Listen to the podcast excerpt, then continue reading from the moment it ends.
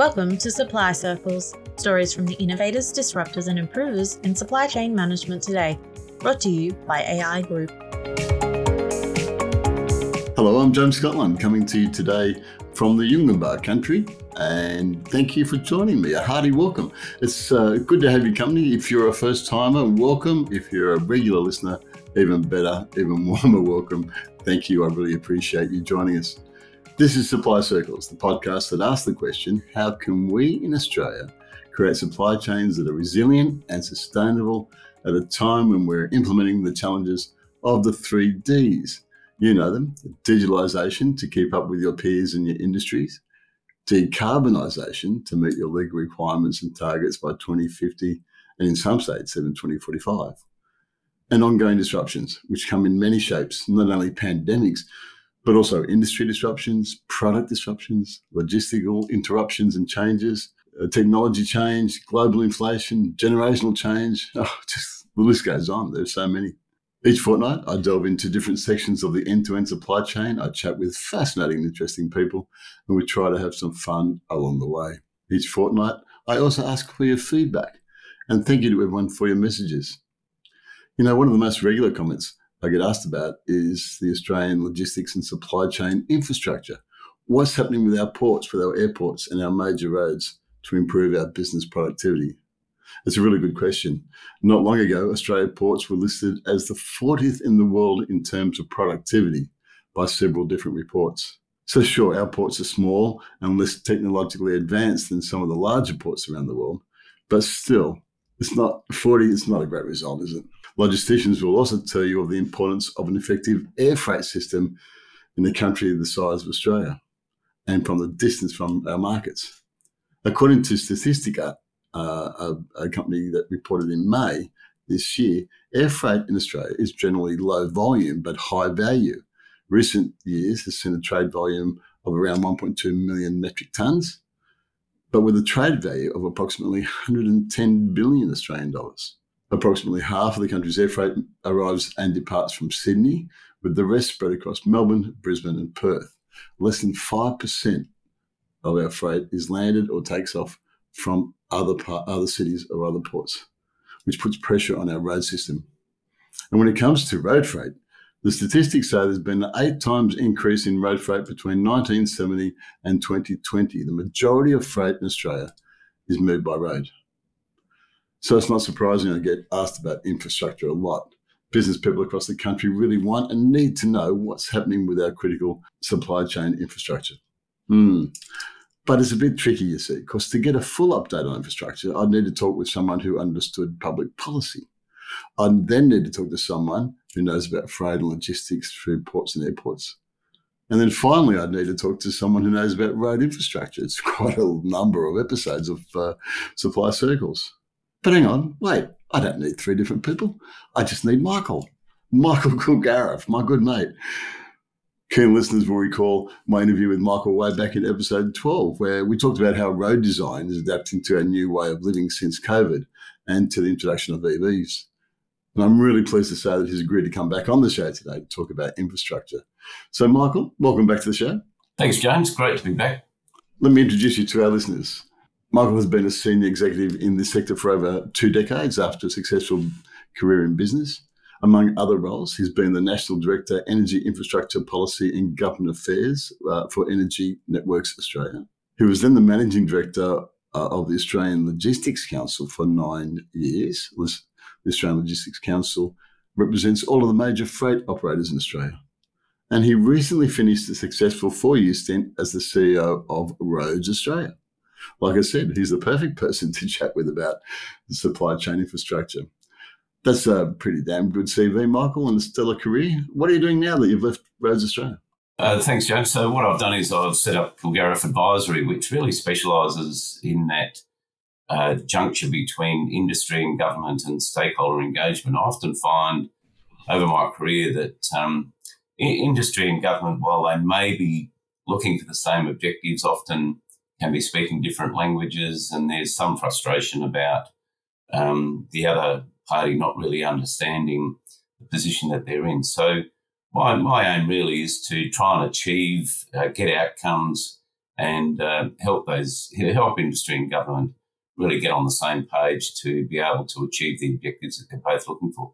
Sounds good and, and important for what we're talking about today. So, all the best. Mm. Infrastructure has often been described as, or infrastructure spend has often been described as public policy in action uh, because uh, infrastructure is policy, isn't it? If you think about mm. the, all the things that uh, we need to do in Australia to make our, our business lives more efficient, there's many, many things. There's lots of them. But one of them is infrastructure. How does policy, infrastructure policy get developed? What are the what are the issues around it?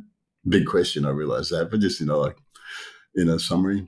Yeah, look, it, it is a big question, and of course, um, the current Prime Minister Anthony Albanese, um, when he was the Minister for Infrastructure, set up Infrastructure Australia to try and, I guess, work with the parties to be able to develop a policy and direct the spending where it's meant to go. But of course, governments, uh, being the ones that are actually handing out the money, uh, will often prefer the infrastructure that um, that they might think is important. Um, and states, of course, quite often are the recipients of Commonwealth funding, but then they have their own infrastructure priorities. So it, it's a really complicated space. And um, at the moment, we've got um, some reforms to Infrastructure Australia underway that is aiming to make it a more independent um, arbiter of infrastructure policy and decision making. Uh, we've got a um, what's been called the 90 day review or the infrastructure investment program review that's currently underway in terms of um, where that money is going.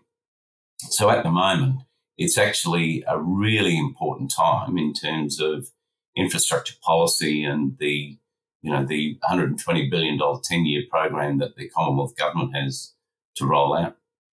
Yeah, and it's tricky because, as I said in the intro, we have changed the way we live and operate since COVID or during COVID and, mm. since then. Uh, technology has changed in the way we live and operate. So we've got to build infrastructure that is suited for 20 years' time, and we don't know what's going to happen in 20 years' time. No, well, that, that's that's exactly right. And the, the thing is, of course, is that governments, while they do have plans and strategies, the spending programs really don't look any further than the four year forward estimates.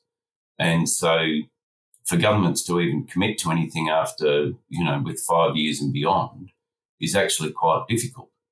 And um, so that, that just makes this space um, a really interesting one. I, I think we're going to get on to the issue of COVID, and COVID certainly did change quite a few things. Um, of course, one of the things that happened during COVID was all of a sudden people worked out that supply chains were actually quite important because, of course, you went to your supermarket and toilet paper and other goods weren't there um, freely available as they previously were. So all of a sudden, uh, people began to understand that supply chains were important. That led on to other things, for example, suburban curfews that stopped trucks from delivering uh, products to supermarkets all of a sudden were abolished. But what we're finding coming out of COVID is that, of course, a lot of the old thinking is starting to creep back. And um, so now's a really good time, I think, for Australia to be looking at how our supply chains work. And the government actually does currently have a review of the National Freight and Supply Chain Strategy um, underway. And uh, we're hoping that a lot of the issues that are quite legacy issues um, will, will be addressed as part of that. There's other challenges too, though, uh, isn't there? I see the uh, Victorian, the Supreme, the High Court, my apologies, mm. the High Court struck down the Victorian government's said, uh, idea legislation that they would charge electric vehicles per kilometre mm. uh, because it needs some way to replace the fuel surcharge that they're fed off for, for 30 years. Basically, if we no longer buy petrol, we don't we don't pay any taxes. Mm. So we just recharge our batteries. So finding a way to fund uh, infrastructure is going to be a bit tricky in the future as well. Yeah, it is. And the fuel excise one is an interesting one because fuel excise was always intended as a mechanism to um, fund both the construction and maintenance of roads. That was the sole purpose it was put in place. And even the, the fact that there's a thing called the diesel fuel rebate in place, which basically works where, um, you know, somebody's got a truck that doesn't drive on a public road, then they can claim back the excise that they've used. um, just reinforces that that's uh, that that was its purpose. Now um, we do need to look at uh, an alternative mechanism because there's a couple of things that happen. One is that vehicles are becoming more fuel efficient, and also with the introduction of EVs, there won't be any fuel excise paid. So the Victorian government and New South Wales and uh, Western Australia decided to go it alone and introduce their own um, EV uh, road excise or tax, whatever you like to call it. The Commonwealth or the High Court has recently struck that down. So what that means is that the pressure is now going to be on the Commonwealth government through the Council of Financial Relations or the Infrastructure and Transport Ministers meeting to actually pick this up, take some leadership, and actually take a national approach to how we actually fund the construction, but most importantly, the maintenance of these roads, where we've got this massive infrastructure spend underway with these fantastic road systems that have and are being put in place. These, these, this infrastructure needs to be maintained to ensure that in the years to come, it's actually still fit for purpose. And uh, yeah, so the, the focus is really going to turn to the Commonwealth Government here in terms of ensuring that there's a way to fund the construction and maintenance of roads. Yeah, yeah, it's a tricky one. I, I, it's be interesting mm. to see how they try and resolve it. Uh, it's, it's mm. uh, you know, the idea of people don't smoke as much anymore, so we don't get cigarette tax. People don't drive fuel cars anymore. We don't get fuel tax. Um, we need to find funds from somewhere to build this infrastructure. That's a great setup as to right. the challenges that we've got. Thank you. Let, us talk mm. about the specifics. Let's start with ports. Um, I think you're in Victoria. I, will yep. dob you in. Uh, you're in you're in Victoria. You live in Melbourne. I think Victoria government is doing some work with the with the ports down or someone's working with the, the Melbourne port. Is that right? Mm. Yeah, the Victorian government um, does have a commercial port strategy, and one of the um, one of the things that they've really started to address is the issue of um, rail transport to and from the port. Um, the, the port transformation project, it's called in um, in in Victoria.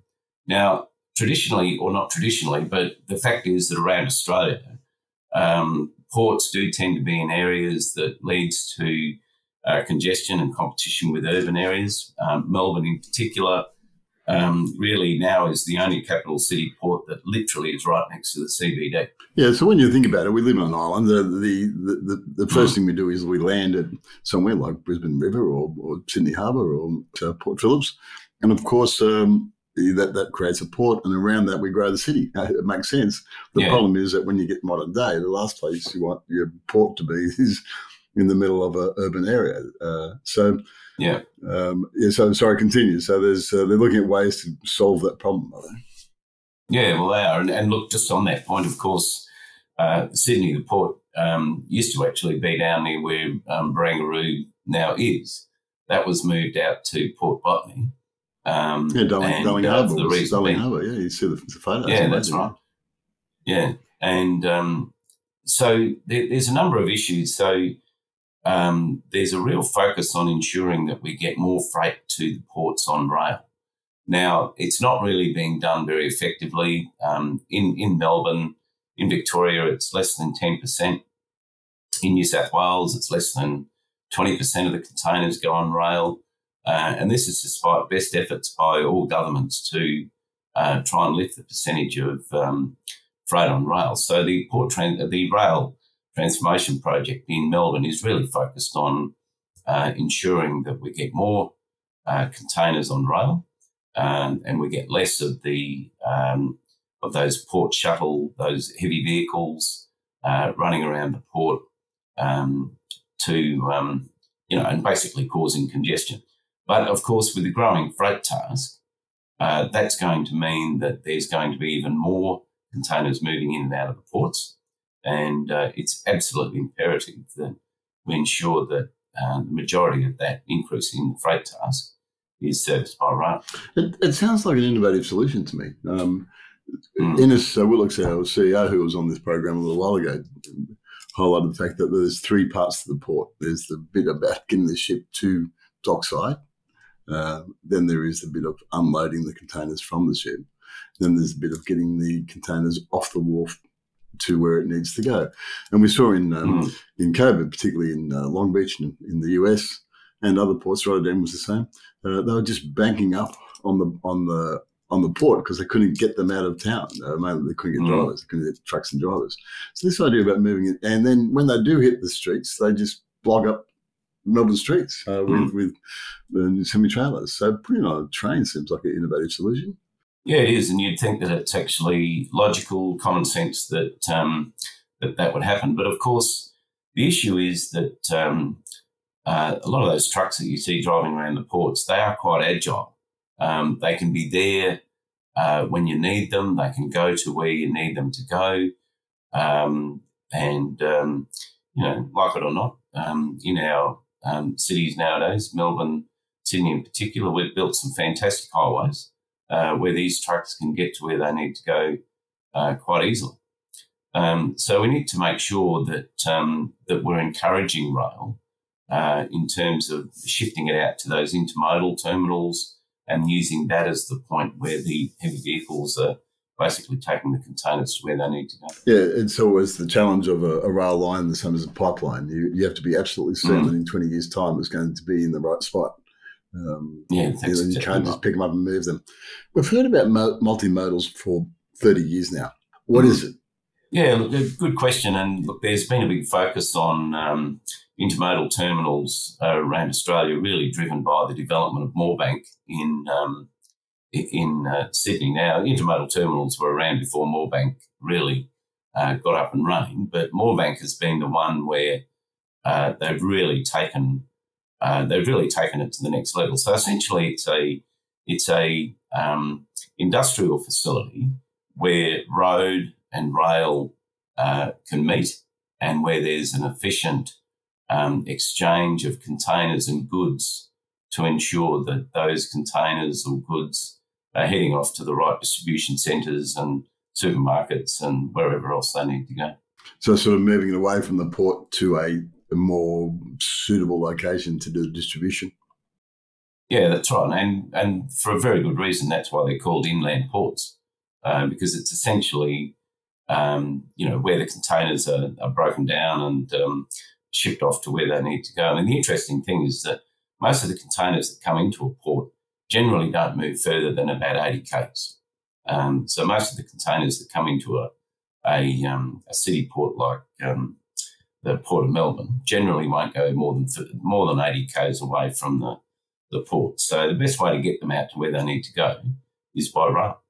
Are we seeing this sort of solution around the country, or is it just Sydney and Melbourne?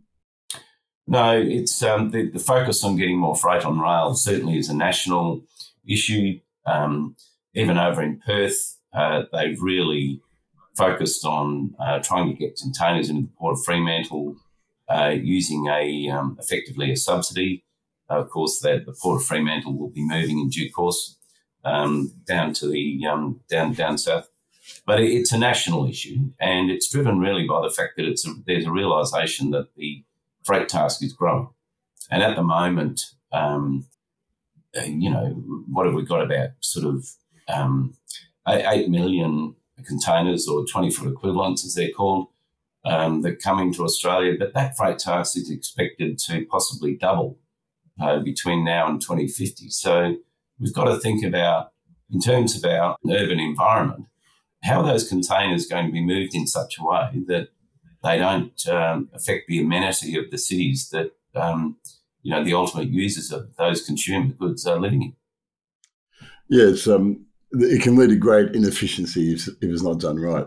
Are we going to build some more Hmm. ports outside of major cities? Are we going to see Newcastle become a major port, or Wollongong, or Port- Portland in Victoria, or something? I don't know. Look, possibly. I mean, the interesting thing about um, uh, the port of Port Botany, NSW Ports, is that it was moved out of the urban environment in Sydney out to Port Botany to enable it to be away from um, the urban environment. But what's happened in the meantime is that we've had urban encroachment.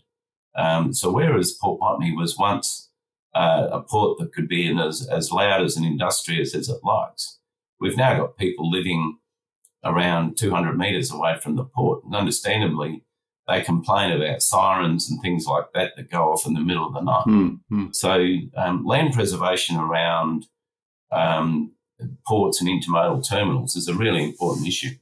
Um, there's definitely a suggestion that the Port of Melbourne will move at some point. Um, it's really on the back burner, uh, but the two options there are whether it actually happens over at a place called Hastings or whether it actually happens a little bit uh, west around the port. But I don't foresee that happening in the near future because the problem is, as you said before, is that these these infrastructure assets are worth billions and billions of dollars, and once you make a decision about where something's going to go, you're stuck with it. Yeah, it's not easy. I know the Navy's been talking about moving the Navy out of Garden Island for as long as I've been alive, I think, but it's still there. They're still mm. expanding it. They're still improving it because uh, the options are limited as to where you can put them mm. at a deep water port. Yeah. Um, yeah. The other issue on ports is just the technology of the port itself, of the moving the, mm. the, the freight from the ships to the trucks. Where are we with that? You, is that in your kind of you know framework? Do you know much about that? Look, I, look, I, I think I think Australia is certainly catching up, and some of the automation that's happening down in um, at NSW ports is really quite exciting and encouraging. Um, my perspective is uh, I, I, think we're still lagging behind where a lot of the international ports are. I remember being in the um, port of Rotterdam in the Netherlands a few years back, standing in the um, office of a of a um, of a port operator and just watching these cranes and um, uh, you know small container movements that are happening all around the port, and it's all automated. And uh, so that was something that we were really lagging behind. But eventually, I think, especially around, say, Port Botany, the the intention is to be able to basically move the container off the ship um, without anyone touching it, then get it onto a train without anyone touching it, and then basically, even with that train, have an automated train going from the Port of Botany out to Moorebank. Um, and effectively, the first time that anyone actually lays a hand on that container would be when they crack it open to unpack it. Uh, I think that's that's really where we're going, and I, I, think there's a couple of operators, you know, Qube in particular, um, in New South Wales, who've really put a lot of work into that automation of our ports because really, in terms of driving that efficiency of the ports in Australia, I think that's the next big step that we need to be taking. Yeah, it's interesting, isn't it? A while ago, I was at a CSIRO and I saw a working model, uh, a working example, I guess you'd say, of uh, guide a uh, an ore ship into Weipa in North in Queensland, where they export uh, bauxite. Uh, guide the ship in and out of the port, have it loaded uh, without any people around. Uh, and I said, that's hmm. pretty amazing. And they said, the amazing thing is we could hmm. probably do it during a cyclone. Uh, we don't need to close operations because of weather, because um, we can do it so cleverly. And they're doing it from Brisbane. They wouldn't be, they won't, they're not doing it anywhere close to Weipa. And we could run the ports mm. the same way. You could just op- yeah. operate from home, work from home, and load a ship from home. But it's quite quite doable. Yeah, look, I mean, um, you know, over in Europe, they do currently have, and you know, it's still uh, it's still being trialled, but they do have ships that actually um, automated ships that are actually doing coastal routes now that actually don't um, have a crew on board. And there's absolutely no reason whatsoever why that couldn't be the case. I mean, part of the issue, I think, with automation generally is social license. Um, and that is the extent to which people think that something out on the road or out in the bay or out on the out on the ocean with nobody on board is actually um, a good or a safe thing. That's something that uh, we need to get people across. But port automation uh, is certainly something that's um, that it's here and it's happening. It might not just be at sea, though. I mean, they might still have crews at sea, but then instead of sending mm. a, a, pilot out to drive them into the into the port, because that person is an expert on the river system of that port, it, you've got a computer mm. that does it, and it just comes in yeah. pretty much like a plane that can land by a computer. That we have pilots there just to make sure if anything goes wrong. Yeah, yeah, totally. Yeah. Um, uh, this is a, this is a fascinating chat. When we come back, let's talk about airports and um, uh, and road system. Now, Michael Kilgariff Advisory. know, we've known each other for a long time and we've enjoyed many good nights out uh, solving the problems of the world. I'm still amazed that there's problems in the world considering what we've done, uh, all the work we've put into this. But I, if you were going to advise people, I thought you would be advising people on steak and good wine. Have you come across any good wine lately? Uh, look, James, James, that's a quest that you never actually uh, you never get there. It's like a it's like a business strategy. You have uh, lofty goals and ideals, but uh, as soon as you get to where you need to be, the the, the goalpost shifts. So um, no, I haven't. But generally, uh, where I've landed is that the best steak and red wine can be found at my place. Oh, I can attest to that. Absolutely. All right, let's come back in a minute. If you have supply chain or business improvement challenges, contact AI Group's Business Improvement and Growth Hub. The Big Hub is a library of practical and relevant resources designed to assist member businesses to grow and improve. The Big Hub also includes an extensive network of experienced pre qualified business improvement consultants. For more details, contact big at aigroup.com.au. That's big at aigroup.com.au. Michael, let's talk about uh, the, uh, the the air freight. It's interesting what I said in the intro about most of the air freight in and out of Australia goes through uh, the capital cities, the major capital cities, most of it through Sydney, uh, which means it's all very centralised. But recently, we've seen a lot of new airports opening. We've seen uh, Toowoomba, uh, a great example. we've seen North Queensland expand their operation. And of course, Avalon has taken off in a, in a big way in terms of freight. What's happening happening with uh, the thinking regarding airports around Australia for, for air freight?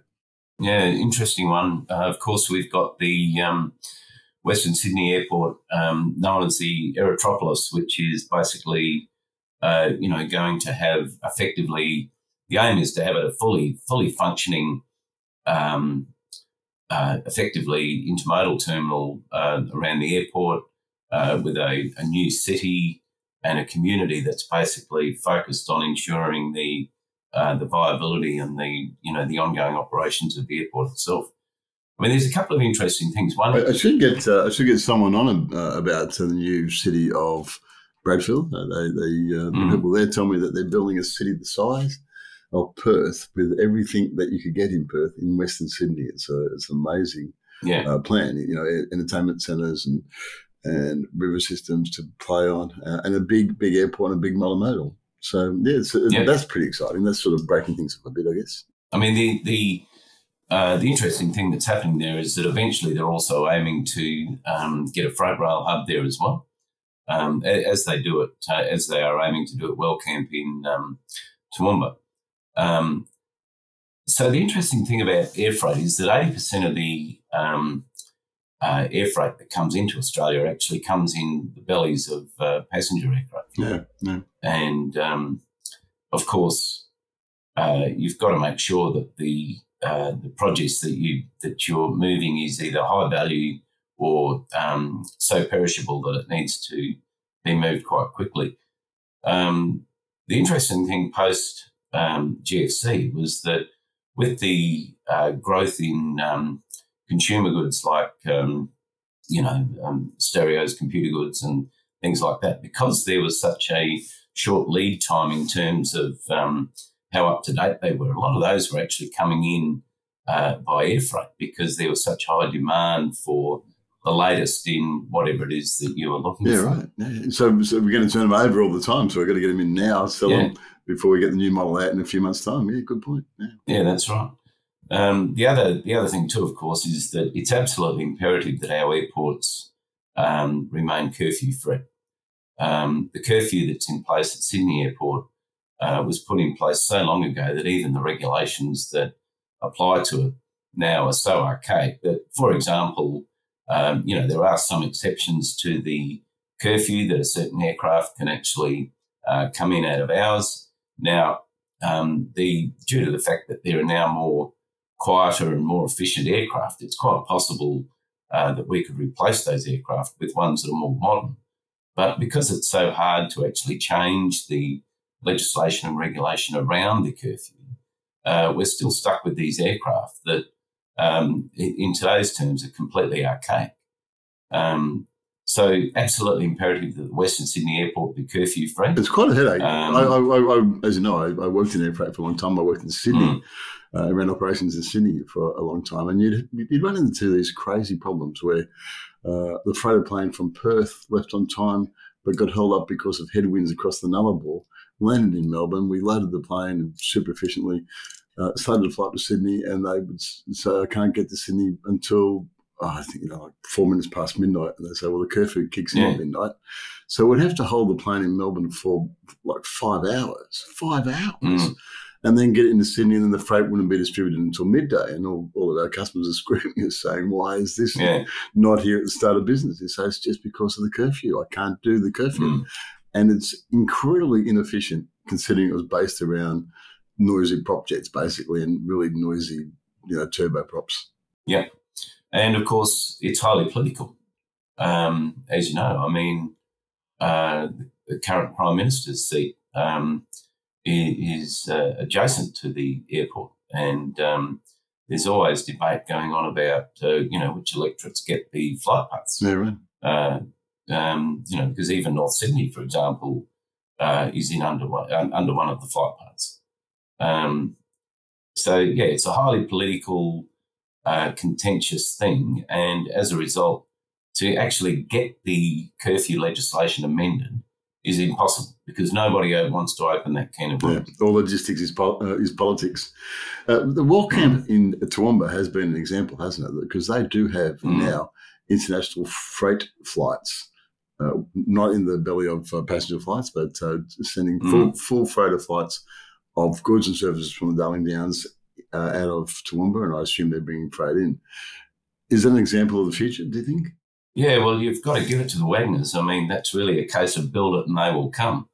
Um, because while they were building that, I don't think anyone thought that it was going to work um, or be successful. Um, yet it has. I've, I've flown in there. It's, um, you know, a fantastic facility.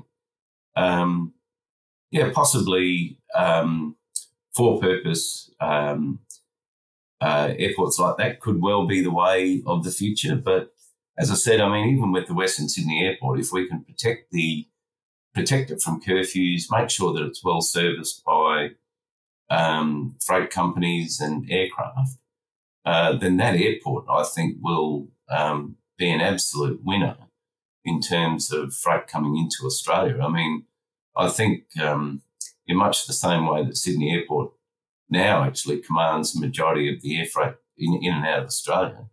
Uh, Western Sydney Airport should be able to do that for years to come.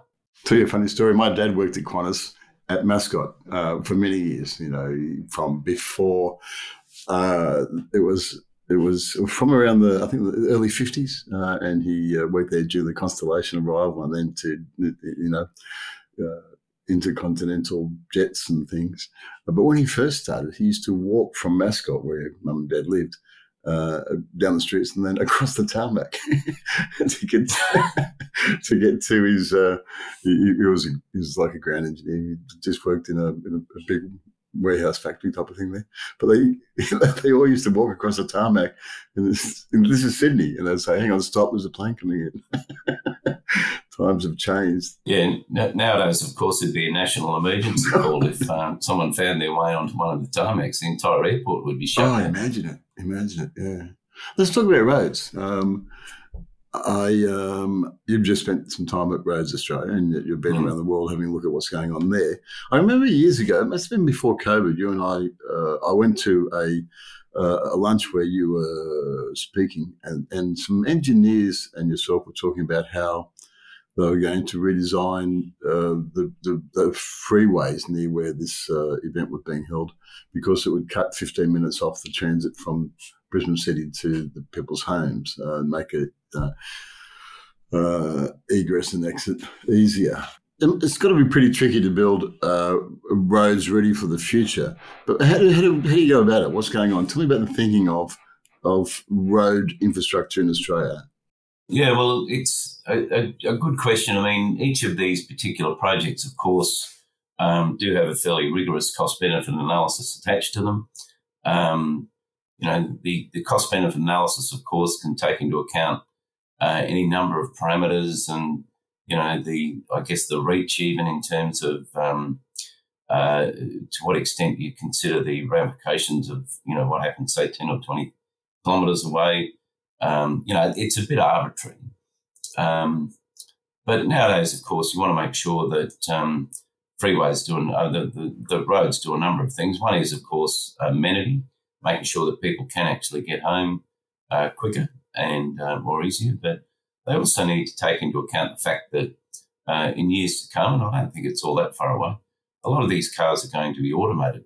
And um, so the road and the roadside infrastructure needs to take into account the fact that um, it needs to cater for not only the way that we move now, but the way we might be moving in 20 years' time. And that, that can be difficult to predict uh, what, what that might look like. Um, so it's uh, you know it's a it's a really interesting uh, issue for those in the road business at the moment. Do you need different roads for electric vehicles, uh, or maybe do electric vehicles not cut up roads as much as as uh, you know internal combustion engines, or is there any change?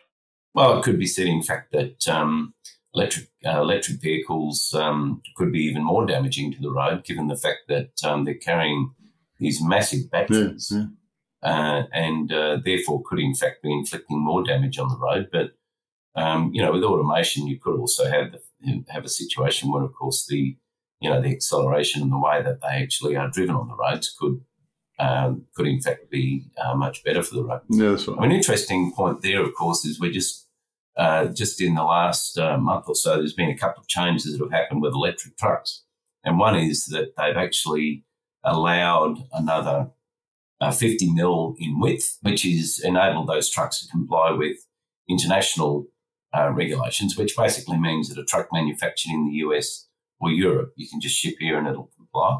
But the other thing that they've allowed is for the fact that there can be a, a higher mass limit on the front axle. And that's driven by the fact that, again, that these batteries are actually quite heavy and quite often the, the total weight will be heavier than the engine, uh, you know, than um, okay. the, the, engine yeah. in the current vehicles. So the roads actually probably do need to be constructed to a higher standard just to take into account the fact that um, the weight or the mass of the of the vehicles that are driving on the road may well be heavier. But I don't think you need different roads. You just need to make sure that the road itself and the roadside infrastructure, being signage, the you know, the white lines and all of that sort of thing, caters for the technology that's emerging.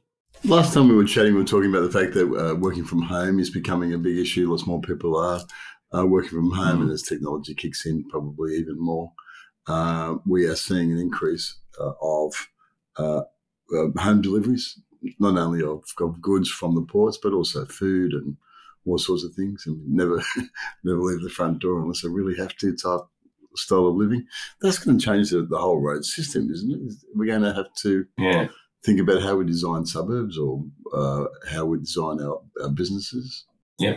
And look, combine that with the fact that um, a lot of capital cities are now looking at urban infill, where they, you know, we don't want cities to just continue the, the urban sprawl. We actually want to um, have people live closer to railway stations and um, public transport and things like that. Um, so combine that with the fact that, um, yeah, there is a focus now on actually uh, a lot of the goods coming to you rather than you going to the to the shopping centre or the supermarket or uh, wherever it is that you might be getting these goods. So we need to be making sure that um, you know that these urban roads can actually cope with um, that that sort of traffic that we're seeing. But the problem is, of course, getting back to the point we made before is a lot of this infrastructure was designed and built years ago before any of this was even thought of. And um, so, really, what that means is that we've got to be thinking about how we actually use roads. And certainly, even in capital cities, we need to be thinking about things like congestion taxes um, and really limiting the extent to which people may even want to be able to get in their vehicle and uh, drive to CBD or wherever it is that they need to go? Can they actually get there using public transport or, um, you know, possibly even other mobility solutions? Um, so looking at the way that we move goods and people around capital cities is more needs to be more than just about making sure that people can get in their car and drive to wherever they need to go. It needs to be more about how do we actually manage the demand on those roads. Yeah, one of the things about um, uh, getting to net zero, eventually we'll, we'll, get to this idea of, of carbon miles. And part of that carbon mm. miles is that if you have, if you bring your staff in by cars because you've built your business a long way from a train station, you'll have to allow for all those carbon miles of all your staff driving non-electric vehicles into into your uh, mm. place of work. Uh, so there's a lot to go into There's a lot of thinking to go into how the roads work, where the infrastructure should be. Are we going yeah. to the other thing, of course, is we're seeing sea change and tree change. Don't hear about it much anymore because it's just part of life. But people moving to the coast for a lifestyle, moving to the country for a lifestyle, and still being able to work as engineers as as anything uh, because they can work from home. That's got to put a lot of pressure on local councils. Is our infrastructure set up the right way to en- enable these places to grow effectively, or we still got issues with funding there? Yeah, there, there are still big issues with funding there. And one of the things that a lot of governments are grappling with now is something called service standards on roads, where a particular classification of a road, be it a local government road or a, a state road or, or a highway, is the service standards that are attached to that road in terms of when you drive on that road, what do you expect? And therefore, the service standard, of course, then drives the uh, expected maintenance. Um, it, it's certainly the case in a lot of uh, local and, and regional roads, in particular around Australia at the moment, that road maintenance is a massive issue. And anyone who drives, you know, out in the regions at the moment would be able to tell you that in the last couple of years, with floods and various other things that have happened, uh, the state of our nation's roads is absolutely appalling. So, by setting up what we call those service standards and attaching some sort of funding mechanism to that, uh, we can ensure that we get the, the roads that are fit for purpose. Yeah, you raised a good point. I was listening uh, to a, a, conference in uh, in Europe a little while ago where they were talking about the difficulty of building infrastructure to manage climate change floods being mm. uh, very big last year in in uh, in Europe, uh, but but bushfires or wildfires, whatever you want to call it, in the in the US, uh, the infrastructure is going to be under massive physical attack. You would imagine mm. if what we've seen in the last few years uh, continues. So service standards, eh? Yeah. yeah, and you know, I mean, this brings into a to play another concept about build back better. I mean, we're now in Queensland, um, in Northern Territory, and Western Australia in particular, the, the, the sort of the, the, flood events that you're getting are now more um, severe than they were in previous years. Um, you can't just be building back a road uh, to a standard that might have applied 30 years ago. You need to be thinking about um, not only the resilience of that infrastructure, but also the use that it's going to be put to um, in the years ahead. I mean, in Western Australia, the, there was a famous case with the Fitzroy River Bridge, which had been there for years. Um, 12 months ago, going back a bit over 12 months, uh, was completely washed away. Now that's that's been replaced. It's actually very close now to reopening. Um, but who would have thought 10 years ago that the Fitzroy River Bridge, which is basically part of the national highway network, could in fact be washed out? Is that uh, a, a, part of that Nullarbor system? Because when, when there is floods in Central Australia, the Nullarbor gets closed regularly and we can't get trains mm. or hmm. we, we can't service a large part of Australia for, for weeks on end. We've got trucks stuck in on the roads mm. we've got trains stuck there. Is, is that the same system? Is, because it's, it's a, I've just real, I just remembered that that's a real weak point in this train network. Yeah. Yeah, it's, a, it's up north. Um, near uh, about 100 k's uh, east of Broome. Oh, yeah, where it is. Yeah, yeah, okay, sure. Yeah. Sure. But that problem um, across the bottom is, is still an issue as well because that's a major. Yeah, well, that's right. I mean, I mean, just even from a, a freight rail perspective, um, the uh, you know last year the uh, the rail link between uh, the east west rail link was down for a couple of months because it was washed out. There was another situation where the railway line up near Parkes was was washed out, and there was a derailment in in Melbourne that took the you know took the rail link out for a month or so because of the fact that um, floods had basically taken away a lot of the ballast and the support for the rail link. I mean, what what we've got now is a situation where we've got a national freight rail network um, that really actually has a very low level of resilience, and um, you know we're building it back to the standard that it was before, rather than thinking about where it needs to be to ensure that we've got a resilient freight rail network that actually can withstand any sort of a flood uh, situation. And, and that, that's actually costing the Australian economy uh, hundreds of millions of dollars a year by virtue of not having that resilience. Well, this hasn't been a particularly uplifting conversation, has it? There's a lot of challenges. We've discussed the fact that we've got some funding challenges, how we're going to pay for the infrastructure with the changing technology that's coming in. Uh, we've got an old system that is difficult to maintain, and we've got challenges from uh, climate uh, affecting things. And, uh, we've got to uh, also factor in the changing community and the way we live and, and whatever. But on the positive, we're seeing um, multimodal intermodals happening. We're seeing trains from ports, uh, new airports. There's a lot going on. It's been a great chat, Michael. Got any final thoughts? Yeah, look, there has been um, some significant infrastructure spending uh, that's gone on in Australia and internationally over the last 20 or 30 years. And um, yeah, we just need to be making sure that it's fit for purpose. Um, we think a little bit about uh, where that infrastructure or what it might be being used for in another 20 or 30 years' time. But um, resilience of infrastructure, I think, not only from a climate change perspective, but even in terms of its uh, contribution to emissions, uh, is something that we're going to be hearing a lot more of in future. Yeah, I think so. It's a great chat. Thank you very much. Um, this is the second Thanks, last John. episode of, of the year. Are you going to access any of our infrastructure over Christmas? Are you going to be heading overseas or hopping in the well, you know, you know, own a car, do you? You can't hop in a car and drive up the highway. No, it was uh, a point of some contention as that, that as the CEO of Roads Australia, I actually did not own a car. You're I was a big user of public transport. Um, look, it's possible that I might be using some of that infrastructure over Christmas, but um, I intend to enjoy uh, Christmas at home and enjoy uh, everything that Melbourne and Victoria's got to offer.